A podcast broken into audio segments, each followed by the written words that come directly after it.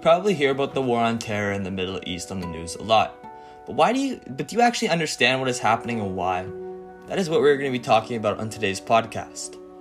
Western intervention has been a major part of the Middle East since the first Barbary Wars fought in the 18th century.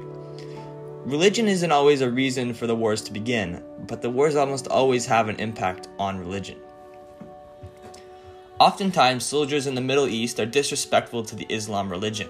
For example, in 2012, American soldiers tried to burn about 500 copies of the Quran, even after a warning from multiple Afghan soldiers that they shouldn't do it.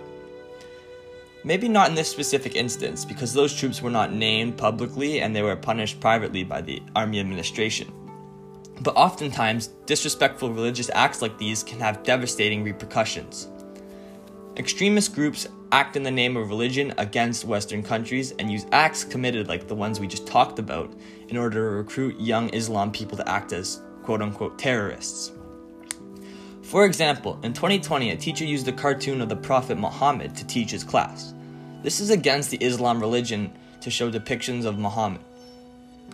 After the story went viral on the news, that teacher was then beheaded by Pakistani terrorists. So, how does this affect the Islam religion itself? The global community now uses stereotypes such as Islamophobia to justify being, uh, sorry, stereotypes and Islamophobia to justify being disrespectful to the Islam community. They also now associate terrorism with Islam, even though terror has no cultural background. Islam people live in constant fear for their lives. There's a teenager on YouTube called Abdullah AJ Jabbar. He lives in Syria and loves to vlog. After watching some of his videos, my point of view changed completely. It shows the devastating outcome from the war in Syria, Thousands of refugees are on the street living with nothing, and thousands of Islam people have nowhere to pray. This is simply unacceptable because praying is a huge part of the Islam religion. This topic is a lot like the Roman Catholic Crusade. This was a relig- religious war fought by Catholics, Islamists, Muslims, and many other religious groups for power and for religious, religious holy land. John Shertzer Hittell estimates 1 million total dead from the Crusades to the east, covering the period from 1095 to 1291.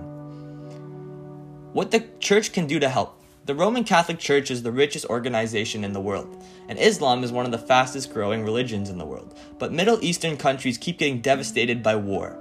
I think if the Roman Catholic Church anonymously donated to war stricken areas in the Middle East, it could have a huge impact on the efforts to rebuild such a beautiful geographical area. I said anonymously because, again, religion is a big thing in Islam, and certain groups might be reluctant to take donations from the Catholic Church. So, if you donate anonymously, they won't know and they will have no issue with taking the money. Anyway, that is what I would like to talk about for today's podcast. Thank you.